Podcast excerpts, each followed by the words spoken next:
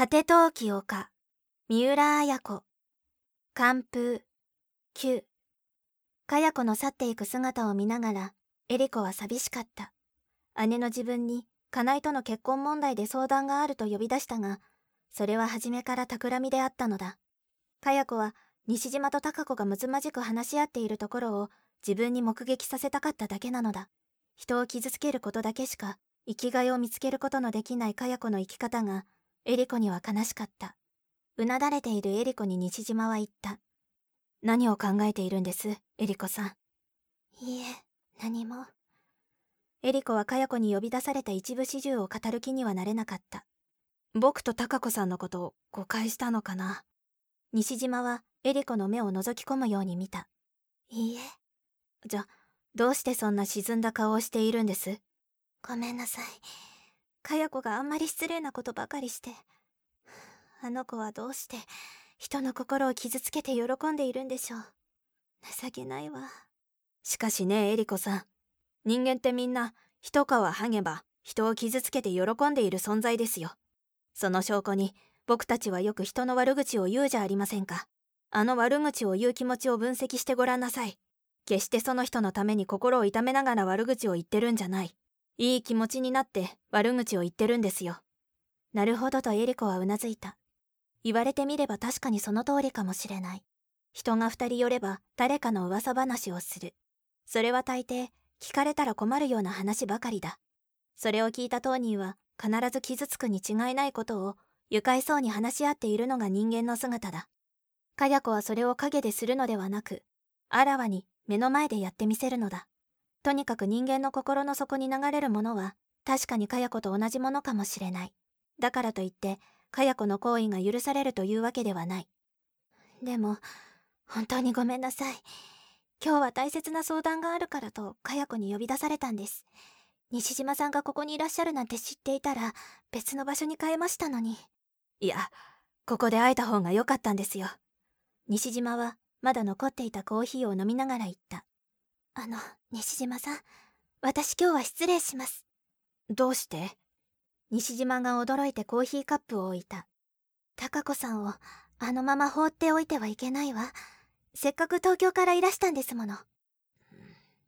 貴子さんと今夜は話し合ってあげてくださいね。じゃ私はこれで。西島は立ち上がりかけたエリコを制してきっぱりと言った。エリコさん話があるんです。お話って？僕たち今年中に結婚しませんか？え？こんなところでなんだか唐突みたいだけど。そしてこんな話はもっと付き合ってから言うべきだと僕は思うんだけど。結婚というのは僕たちにとっても親や兄弟たちにとっても重大なことだと思うんです。だからね僕はせめて1年は付き合ってから結婚の申し込みはすべきだと思っていたんです。そうした時間の間に醸し出されるものが大事だと思っていたんですよ。いつかも言いましたよね。僕は待つということが好きだって。待つという精神のない生き方は嫌なんです。上ずっているようで。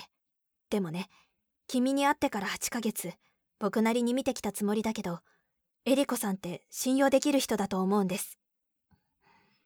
僕としては鈴村が生きている間はあなたとの婚約や結婚は控えるべきだと思っていたんです。しかしねそれは少し鈴村へのいたわりすぎかもしれない。そりゃ鈴村はがっかりするでしょう。だがあいつは物事の本筋を見失わないやつですからね。きっと祝福してくれると思うんですよ。じっとうつむいたまま静かにうなずきながら聞いていたエリコが長いまつげを上げて西島を見た。ねえエリコさん。貴子さんだって僕が独身だと思うから今日も不意に旭川まで会いに来たりした。僕は鈴村の妹として可愛がってきたつもりだけれどもそれがやっぱりいけなかったんだな。その前に僕は男で彼女は女だということそれをよく考えるべきだったんですね。今日それが痛いほど分かりました。とにかく僕は今君に結婚を申し込みます。ずいぶんやぼったい申し込み方だけど。ありがとう。嬉しいわ。西島が手を差し出しその手にエリコの手がしっかりと握られた。二人はしばらくの間お互いを見つめ合っていた。かや子のいたずらが思いがけない結果を生んだ。